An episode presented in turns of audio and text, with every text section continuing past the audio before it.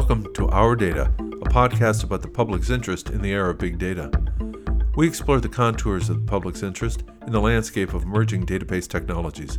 Blockchain, AI, big data, and the Internet of Things are pushing the boundaries of our imagination while challenging the ability of policymakers to respond appropriately and effectively. Join us as we talk to leading edge thinkers and doers engaged in the design, development, and regulation of these transformative database technologies, with a sharp focus on how they impact the common good. Uh, welcome to our data, Ruben. Uh, today we have a really important conversation with uh, one of the leading uh, thought leaders and action leaders uh, having to do with uh, data and privacy. Elizabeth Renieris is one of the, like I said, globally recognized leaders in this space, founder and CEO of Hackylawyer, uh, and also fellow at the Harvard Carr Center for Human Rights Policies. We're we're going to talk about a lot of different things, but just to um, kick it off, I wanted to, um, and you get to direct this however you want to direct it, Elizabeth, but really talk about this whole concept of uh, uh, owning data and privacy in particular. And you've really jumped out there and and crafted what is uh, I've seen very few others do about uh, making a new way of thinking about this and and obviously with an eye towards uh, creating new uh, a new paradigm for doing it. So elizabeth it's great to have you on the on the podcast. Um, i'll let you open but uh, let if you wouldn't mind we'd love to get into your latest some of your latest pieces and your latest thinking on this. Yeah sure. Um, well thanks for having me. Uh, i'm really excited about this podcast. I think it's it's timely and it's an important conversation. Um, and obviously, uh, you have a great vehicle for talking about these issues here. Um, so thanks for having me on. Yeah, it's um, this is a question I've been spending the last 12 years thinking about um, in various contexts in various countries um, and in different roles as well. And so I think as a result, I tend to have a a slightly different perspective um, than certainly lawyers in the space who have been focused, you know, in one particular area of the law or in one jurisdiction, um, or kind of coming at it from one perspective. Um, and I think what I've been noticing is that we get really stuck on data. mm-hmm. So um, one of the things I wrote about, I think last year, was this idea that um, we're a little bit distracted by data. So there's just there's so much data right now that it feels like the issue, the kind of primary issue um, to grapple with. And my perspective on that is it's actually a bit of a red herring, um, and that what we really need to be focusing on are people and their rights, um, mm-hmm. and and people and safeguards, and fundamentally how we protect people. Um, because when we start with the data, I think sometimes we lose sight of what the impact is on on people. And so my whole thing now i'm actually um, working on a, a book uh, on this forthcoming um, all right. about the future. Yeah so we can talk about that a bit but um, it's about the future of data governance. And my whole idea is really that we need to move beyond these ideas of data protection or data security or data privacy and think about people protection and you know people um, mm-hmm. and, and, really reframe the conversation and i think we're going to end up in a much better place but i know that's a really broad start so i'm happy to dive into specific questions well oh no it's great because that, go ahead yeah, yeah i think that yes. uh, that's a great segue into something you wrote relatively recently that deals with uh, i think both sides of the people protection equation which is something like blockchain passports for uh, for covid yeah. Um, so I'm not sure when people are going to be listening to this. Right now, we're in the middle of the COVID crisis. Nobody really knows uh, much about uh, how it's being transmitted. Nobody knows when a vaccine's coming. Uh, there's a lot of unknowns. But one thing that's been proposed is this idea of using blockchain to uh, let people cryptographically prove that they have had COVID, that or that they've had a recent test, or things like that. And um, and there are two sides here, right? There's the side of we want to protect the public and there's also the side of we want to protect the individual and maybe there are privacy implications here. Yeah um, and as you mentioned you know i've been writing and thinking about this very publicly. Um, the way that i'm thinking about it is i generally this is whether blockchain or any other technology is implicated i generally don't think that crises are the right time to introduce you know highly experimental untested at scale technology of any kind. um, and you know, with blockchain, I mean, certainly, you know, we've had uh, more than 10 years of you know an industry kind of experimenting and building out use cases and um, grappling with some of the legal issues um, you know i've been working on blockchain issues for about five or six years now um, but we we haven't had any real at scale deployments of the technology beyond certain limited use cases obviously cryptocurrencies being you know the preeminent use case there.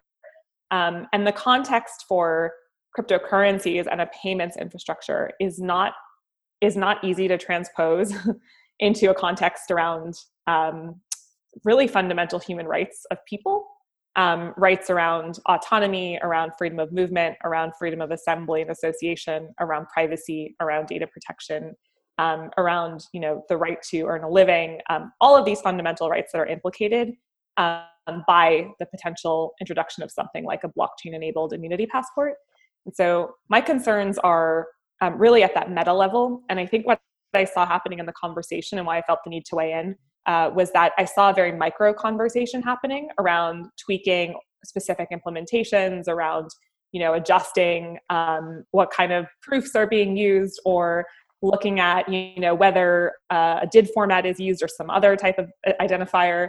And i just wanted to elevate the conversation to the level of you know taking a step back to say let's contextualize this. Is this a good idea you know as a, as a first question? And then you know what are the concerns? And um, just offer that broader perspective because i think what happens is we get really excited about the tech. We we start doing the building you know we we work around these very you know micro questions and we we totally lose sight of the big picture. Um, and i just think as somebody who's worked in a lot of different you know countries and a lot of different fields um, i tend to have a broader perspective and given how close i've been to the tech i really felt a need to speak up about it. Yeah it's it feels like um, actually very reminiscent of uh, just not post 9-11 and the patriot act and essentially like the to your point uh, um, broad deep action in a moment of crisis better be really well thought through because the implications are enormous um, you know, yeah, potentially and I think that's true. we're still working through the, you know, the kind of the ramifications of all the stuff that was went through with the Patriot Act in terms of, you know, rights, human rights, fundamental kind of things. So, absolutely. Anyway, that's yeah. I think that's some of my perspective. So I actually, um, you know, my first job out of law school was at DHS, and um, interesting. Wow. And I was um, in the GC's office at DHS, and you know, this was um, long after 9-11 and yet all of that infrastructure was still in place and yeah. i think that was really eye-opening that it really just opened my eyes to the fact that these temporary measures are rarely you know undone um, yeah. and so i i hold that yeah in this context i mean certainly in any you know disaster emergency there's always um, the the urgency of the short term always overtakes the kind of you know long term perspective of what's the implication of this um, in the long run yeah, well, talk talk if you will. Can you let let's get into the this context of human rights um, framework um, because I you know I and kind of explicate it for for the listeners because I think it's you know one of the it, it, the conversation in the blockchain world for those who are not privy to it or it tends like you said to be very focused around the what the tech was originally or envisioned to, to solve and it tends to be flow from there even at the theoretical level as well. And it, like when i heard your arguments around human rights you know being having trained and worked as a human rights attorney and in that context it's like well yeah that makes perfect sense. Why didn't i think of that? Well because you know we've been in this conversation talking about you know how do we how do we use other arguments to be able to advance this for the common good and it's like well let's first actually examine the approach we're taking. Yeah i think what happens and i mean this is you know pretty universal um, you get into these silos and these echo chambers and it can be hard to zoom out. Um, you know there's also a cultural difference here where um, we certainly have a much more market based approach to things like data governance in the us than we do than you know certainly other countries do um, and I think the blockchain ethos in particular, because the genesis really was around cryptocurrency, because the genesis really was around transactions, um, assets, you know, propertization, um, it's not surprising that the data governance applications and thinking around data would also take on the same properties and have this sort of market based ethos. Um, I don't think that was necessarily thought out as the best outcome. I think that was a product of you know the origins of the technology. Um, but as I said you know, before, I don't think that what's suitable for you know one use case is necessarily universally suitable. Um, and from my perspective, particularly because um, so I, I, lived in London from uh, 2012 to 20 just before the referendum, so uh, beginning of mm. 2016 and um, you've done my... a lot of interesting things elizabeth. For sure. Well and I, I think this is where my perspective comes from but i you know at the time um, that i moved to london it was around the first draft of the gdpr um, mm. and it was something that i worked on from the first draft to the last draft and really saw the evolution there and the conversations happening in europe um, at the time around you know data protection and data governance. Um, and what was really important in that context was that Europe already had all this foundational architecture around human rights in the mm-hmm. European Convention on Human Rights, but also building on you know sort of international human rights law. Um, mm-hmm. and so the the conversation was already kind of framed, you know, in that context and and building upon you know the directive before it and other um, other laws in Europe like, like the e-privacy directive. Um, so there was so I think the sort of cultural you know um, germination of of data governance really plays out in what the ultimate framework looks like and what I see happening in the US is there's still this hyper orientation around the market, in so much mm-hmm. as even our most, um, you know, sort of progressive data privacy proposals, whether it's CCPA or others, are still very consumer oriented. So it's mm-hmm. always this notion of the consumer, it's always in the context of a commercial transaction. It's never brought into the scope of like a citizen or a person or a human. Mm-hmm. And I think that's where we just continue to fall short. And are never going to capture the full array of what's happening.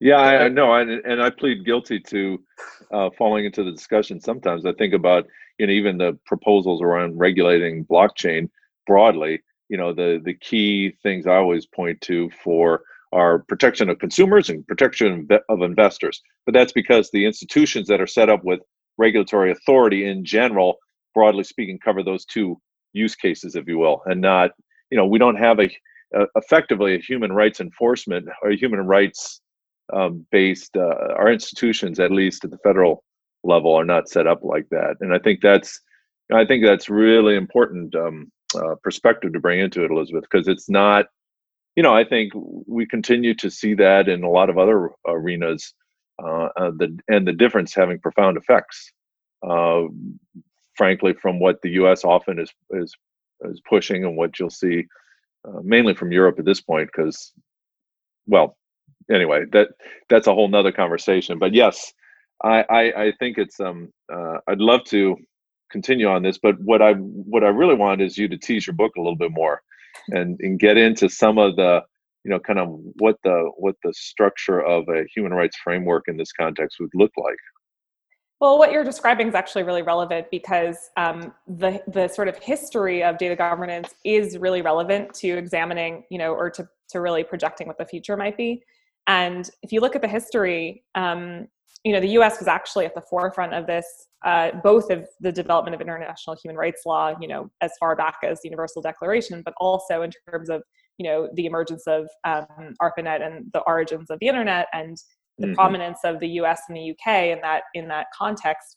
Um, if you look at the early the earliest data protection laws um, at the national level, um, we were talking about primarily laws relating to or governing public databases, so databases mm. of government agencies um, that had data on their constituents. And so the context actually wasn't one of you know the private companies or the commercial sector was very much this citizen, this constituent relationship between government and citizen. Um, and so those, and, and that's just because the use case at the time, and you know, the, the earliest laws were in the 1970s, 1980s, was this context of the government having you know data on their citizens. And so you already had this sort of um, social contract in place, um, just given the nature of that relationship, that is very different from the context that we often think about this in now. Um, and when you look at something like, you know, the 1974 Privacy Act in the U.S., that was also governing the, the public sector. It was that relationship between mm. government and constituent. Um, and we kind of lose sight of that now when we're really focused on on this consumer commercial relationship um, and you know this i think has led to a lot of holes in the way we think about you know like we um, i think people are still very concerned obviously about government surveillance and they're concerned about corporate surveillance or surveillance capitalism um, but we haven't kind of looked at i think we need to look closer at the relationships between people and then uh, the parties implicated in this data governance conversation and what the nature of those relationships tells you about things like power dynamics about rights civil rights human rights um, about you know other actors who might be involved and about the the potential implications so why do you think we lost yeah, Ruben? Sorry. Go. Sorry. Even looking at some of the the more uh, I would say progressive uh, data data governance regulations out there, something like the GDPR. Uh, I, I, think you've written about how it it, it mirrors uh, the fair information uh, practice principles in you know some subtle ways, but definitely very present ways. Um, so what can we be doing better? Where are the places where you see these uh, these holdovers from an ancient kind of uh, archaic database based uh, schema, and what what should it look like? Yeah, I think that's exactly it. So we still think about it in this one to one relationship where both parties are known. Right? right? And there is a pre-existing relationship there, and there's a pre-existing context, and there's a predetermined use. And I think where we've, and you're right, that the fundamental principles of the GDPR are very similar to the FIPS. Um, now, I think the two core innovations of the GDPR are, which I've written about, are, you know, the, the, the expanded notion of data portability is certainly one innovation, um, mm-hmm. even even above the you know directive before it from 1995, and also um, this notion of data protection by design and default, is another core innovation that's really trying to shift the burden away from the individual and onto the organization or the entity. Um, but I think you're right that those principles are similar. And I think where we need to start going is we need to recognize the complexity of the, the data ecosystem now, the complexity of the digital ecosystem, where we're not in these one to one relationships. We certainly don't all have transparency on who, who's on the other end of, of you know, data. Um, and the data flows are a lot more complex and they're also not in the context of a database right they're in the context of the ambient environment the built environment they're in the context of iot mm-hmm. they're in the mm-hmm. context of um, really everything smart cities. They're you know increasingly going to be in this very ambient very um, this animated context that goes well beyond the graphical user interface. It's going to be a voice interface and a brain mm-hmm. machine interface and you know neurohacking and all these technologies that are emerging where if we keep thinking about this as a one-to-one database you know structure we're just not capturing anything um, in terms of what's really going on in the universe. And so um, that brings me back to this idea that you know we have to really start from the human and the person and think about the impact on people rather than focusing on so much on the data itself. So then maybe let so, me ask you a, a, maybe a tougher follow-up question. So take the gdpr yeah. And go back you know 50 60 years when when it really was we were dealing with one-to-one database relationships all the actors were known. Do you think the gdpr is would have been a really useful governing structure in the 70s and 80s so i think it's still useful because i think what's happening now is i think it's still useful because it's predicated on rights and those rights theoretically can apply even in more complex situations it's just we have to be more imaginative about how we apply them and about enforcement um, but I think the reason that I'm not ready to give up on it is because we have massively under leveraged the GDPR. So we, mm. I think we utilize, you know, a much smaller percentage of what is available to us. And this is not just the GDPR. This is true in terms of FTC enforcement. This is true in terms of, you know, even with the FTC. Look at the unfair and deceptive kind of standards. We lean very heavily into the deceptive side of things, and we haven't enforced the unfair side of things. And so yep. I'm very reluctant to keep layering on new laws and new laws when we haven't leveraged what we have. Um, and with the GDPR, you know, I go back to these sort of two core innovations. We haven't actually enforced data protection by design and default. We have not enforced core principles like data minimization. We have not enforced, you know, true data portability. There's so much that, um, and this is limitations of enforcement. And there is so much untapped potential in the law that what I'm worried about is by trying to introduce a new law, we're kind of deferring and delaying the conversation and we're not addressing any of the existing problems i, hope that makes yeah, sense. yeah that's I, I think that that that part of your argument really st- uh, struck me. It, it, it, the whole question of enforcement is one that um, i think it's it's not by accident that it's not discussed. I think it it has everything to do with like you had alluded to power relationships. Uh, i think about the the in a different, slightly different context, but environmental laws, particularly in California, have relied on a couple different things to make them not just great on on book on the book, but uh, in real life.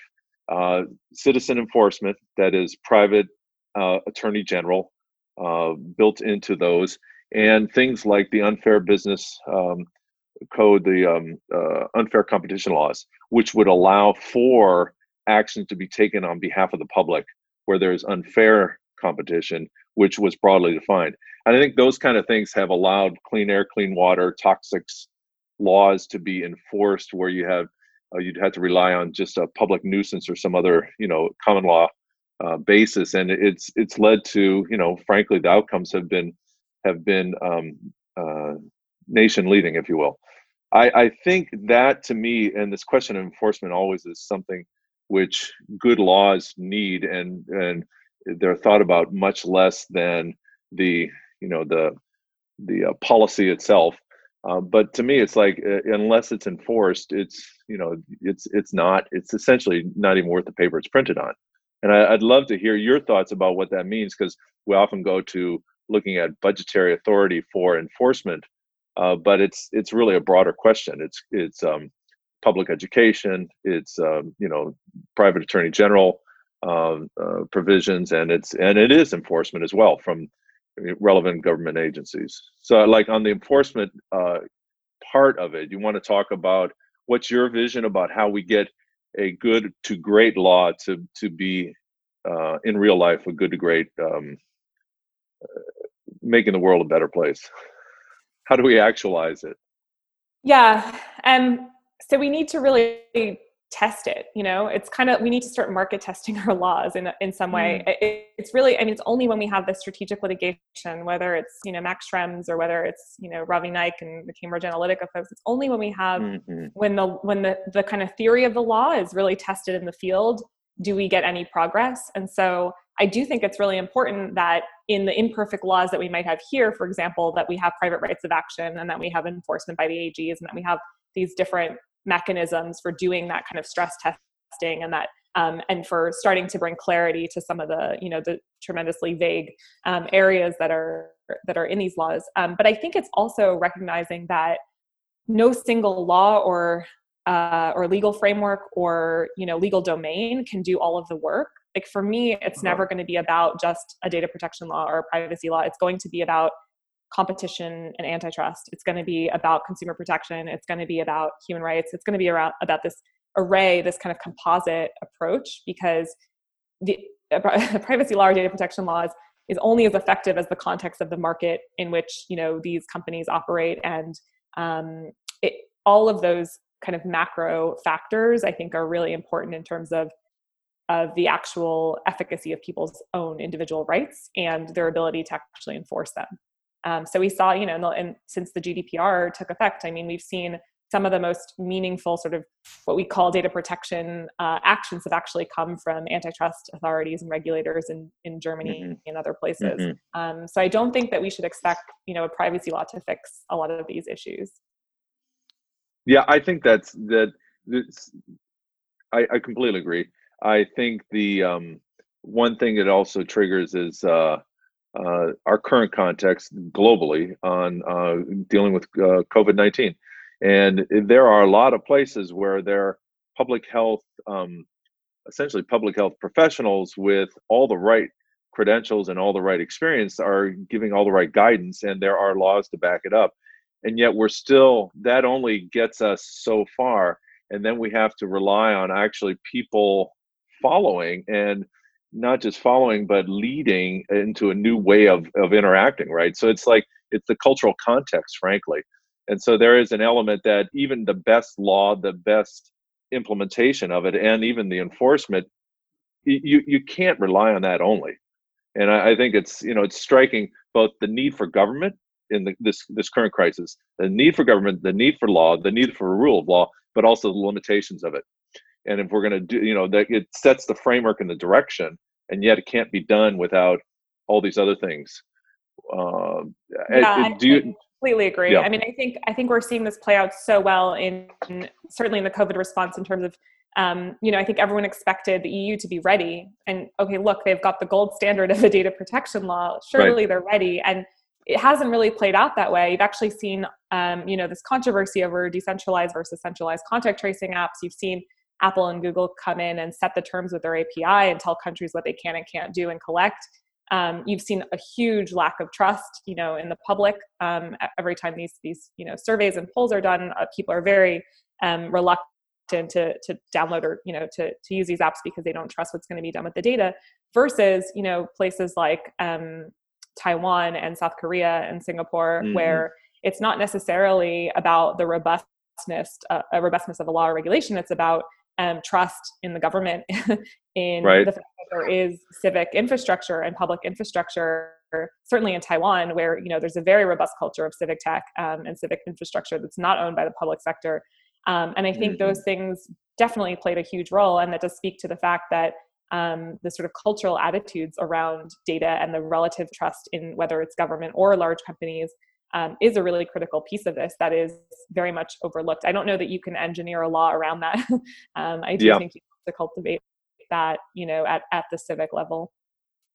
Yeah, and and it just it speaks once again to your point about data is it, it, if it's real, it, it is a way of uh, describing something else that's that's real like a person but it's not the same it, it does you know exactly. i think that's what we we get lost in the like the data is the data actually captured and once again this is a I, I find myself fall in this trap it's like well if it's captured by a sensor then it's real data right it's not model data it's not projected data it's like that's real data it's like well that is a sensor capturing some kind of activity, which is then there's a human associated or some other kind of thing, you know, yeah. CO2 emissions or whatever else. Yeah, and how's the sensor configured and what are the other constraints? Yeah. And I mean, I think we see this with the decentralized contact tracing apps where, you know, they, they don't know that there's a wall between people, you know, they're three feet apart but on different sides yeah. of the wall. Um, yeah. There's so many limitations there that, you know, that speak to how useful that data is and what the implications are. And I, I think that when you get into uh, things like sensors and these, these different ways that you can collect data, um, it sort of leads into a conversation about the other part of data. So we're talking a lot about governance, but then there's this this very related idea of ownership, which I think you've also written quite a lot about.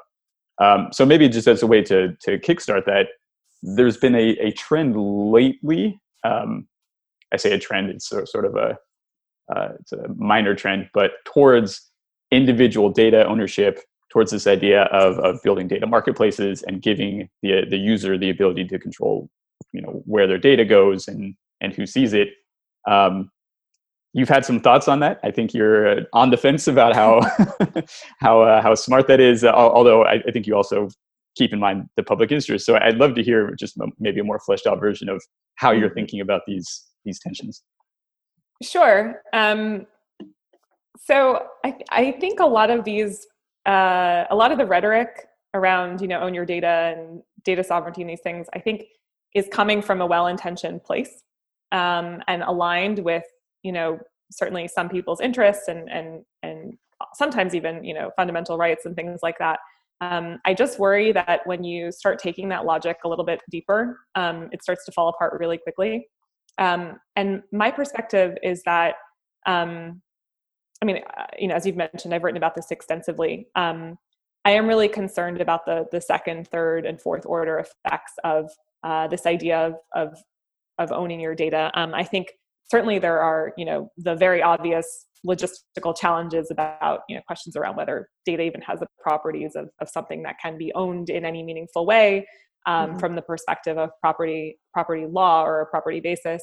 Um, but I think my my my much bigger concerns are around this question of um, what are the limits of markets like i think about this question a lot um, and one of the uh-huh. most impactful courses i ever took um, as an undergraduate was, was michael sandel's justice course where you know he asked about what are the moral limits of markets um, mm. and certainly you know i'm inspired by shoshana zuboff's work um, and others who ask this question of whether you know we want everything to be subject to the market and we want everything mm-hmm. to be subject to propertization or commodification um, or you know trade and i think from my perspective there is a danger to allowing um, to to removing all limits for markets. Um, and I think there are good public policy reasons, you know, human rights reasons, uh, ethical and dignity based reasons to actually impose some limits um, on markets and to view some things as sitting outside of uh, something that is propertizable. And I would put um,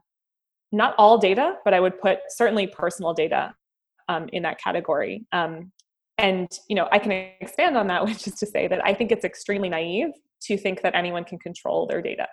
Um, and I think it's also a bit reckless to put that burden on anyone to have to manage um, their data. And there is um, not only do we not have you know a full picture of all the data implicated in just being alive today and, and in going about your uh-huh. day, um, but I, I I don't think people should have to be in that position um, because some people are going to be in a much more privileged position in respect of managing that than others, and I think it's going to put an undue burden on the most vulnerable um, the you know already marginalized uh, minority groups and others. Um, and i just i think it's a very frankly naive position to take. Uh, so, are you would you would you be um, sorry this is like just one thing. Sorry ruben uh, oh. would you be advocating for kind of a policy differentiation like an uh, accredited investor uh, approach is that what you're, no. or is it more just? no, I, certainly not. Um, I I don't think that fixes kind of the problems of this uh, this propertization, this market orientation around data. I think there are fundamentally there is a relationship between human dignity and how that mm-hmm. sometimes is captured or expressed in personal data. And I think um, I I also think that it, it as I said, there the asymmetrical relationships at this stage.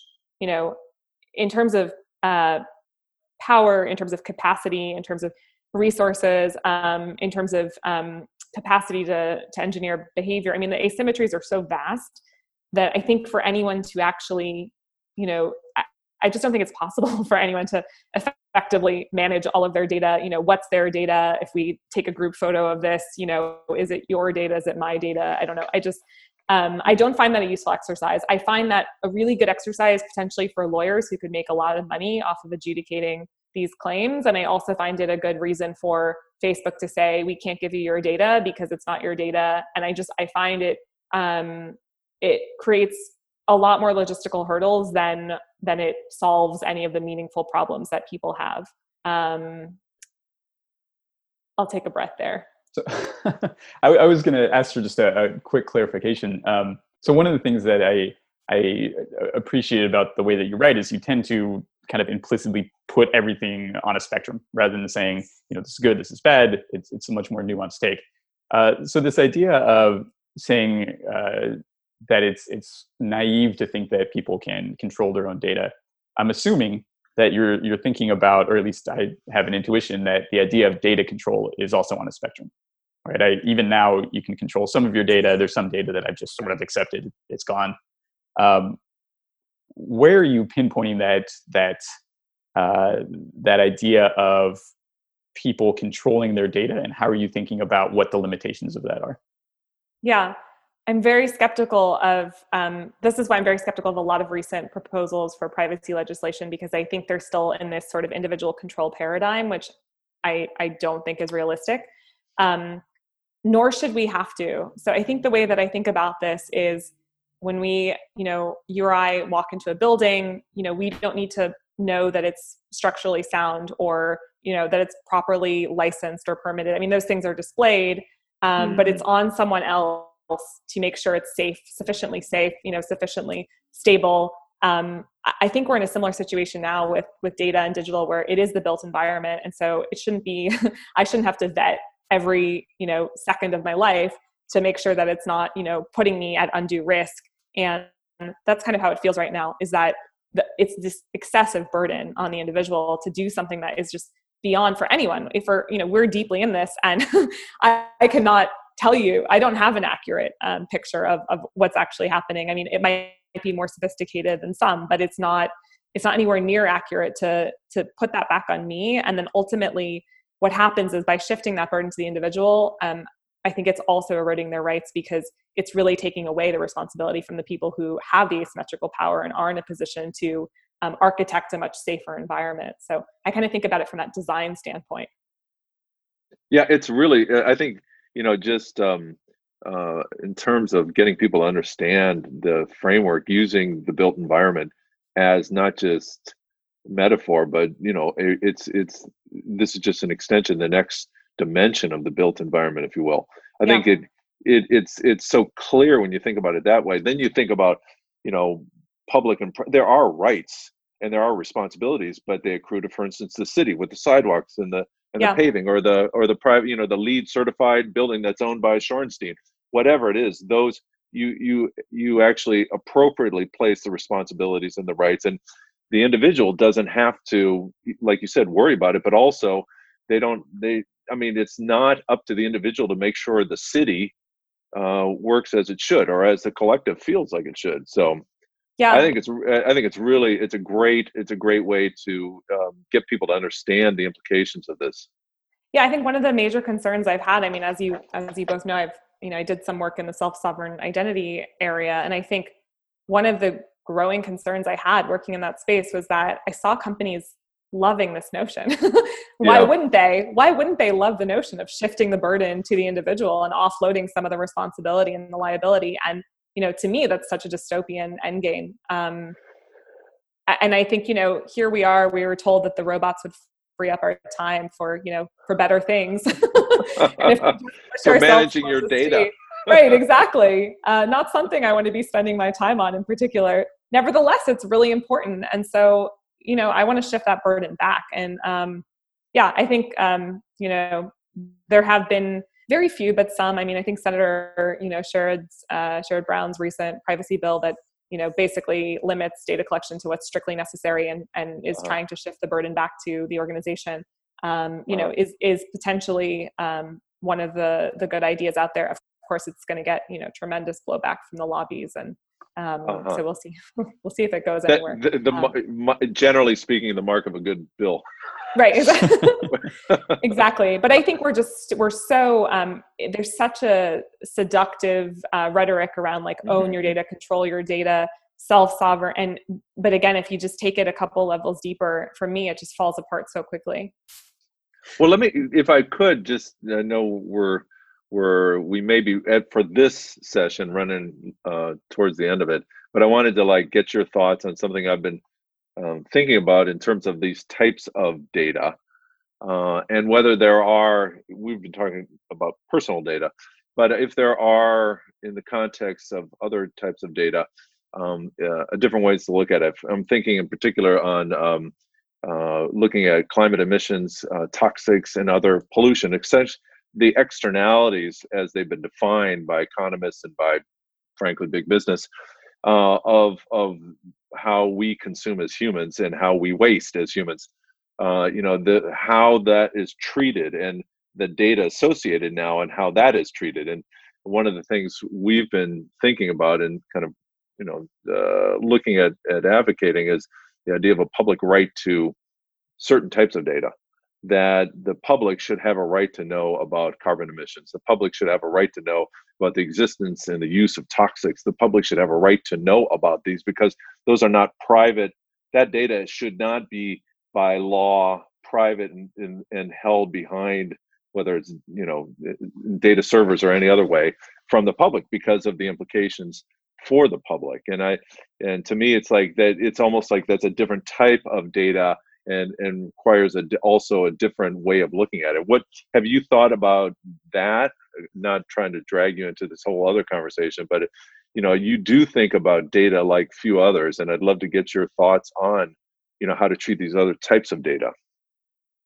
Yeah i i do think about that. I mean i i i think this is one of my concerns about the sort of uh you know own your data hyper individualistic approach is that there are there are a lot of collective implications of data. And i think there are a lot of instances um, you know where where the collective should frankly you know supersede the individual's interests in owning or withholding or you know controlling a, a piece of data or a data set um, and so that you know again that's another reason why i'm, I'm not a big proponent of, of um, those proposals i think in what you're describing you know europe's taking an interesting approach there in its new you know strategy on data i think this idea of the the common European data spaces. Um, you know, one of the mm-hmm. areas mm-hmm. is is the Green New Deal um, around you know climate and environment and energy.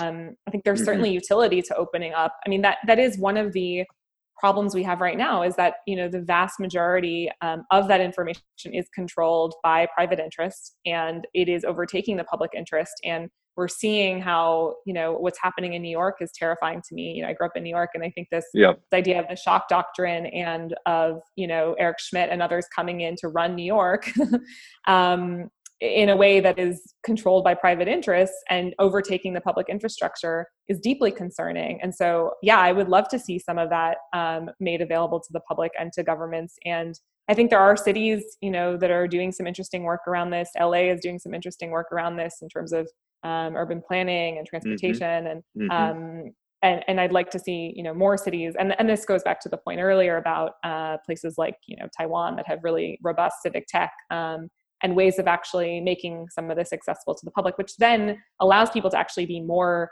involved as citizens and to make you know much more informed decisions and actually participate in a democracy. Um, yeah. where right now we just don't have the good information to do that. Yeah. Yeah and and to your point by extension um, uh, data and information is critical to democracy and we're we haven't even talked about that implication but i think it's um, hopefully our listeners all are locked into that one but i do think it merits a whole nother conversation. Um, elizabeth this has been spectacularly interesting and, but more important it, it, it's like a conversation people need to engage in right now. Um, uh, we were super excited that you got on the show but we're really thankful for the work you're doing. Um, i don't know if you have any closing thoughts but this was this would I would hope be one of a series of conversations. We want to, of course, like look forward to your book, and we'll promote that. I'm sure. I'm sure the kind of insights. A little ways off, here will... but yeah, I'll try, I'll try to speed things up. one of many side projects. Um, yes. Yeah, I mean, thanks. As I said, thanks for uh, kicking off this this series and this podcast. I think it's an important conversation. I'd love to see uh, a broader conversation around this because we get stuck in the same loops. um, and so, you know, to the extent I can help uh, broaden that conversation, I, you know, love to, to continue to participate. You're definitely doing that. Uh, thanks, Elizabeth. It's really it was great, great talk. Yeah. Fascinating. Yeah. Thanks guys. Appreciate it. Yeah. All right. Well, take care. We'll, t- we'll talk soon offline in another context, but it's been great. Sounds good. Thanks guys. Take All right. Thank Bye. You. Bye. Bye. Thanks for listening. We'd love to hear from you, get your thoughts and feedback about the issues raised in the podcast, and your ideas on where we should go next. Our Data is a podcast brought to you by the Blockchain Group and the Tech for Good project of Stanford's Codex Center for Legal Informatics. Thanks to the co chairs of the Codex Blockchain Group, Tony Lai and Kushagra Srivastava, and Codex Executive Director Roland Vogl. And special thanks to our producer, co host, and jack of every trade, Ruben Youngblom. I'm Michael Schmitz.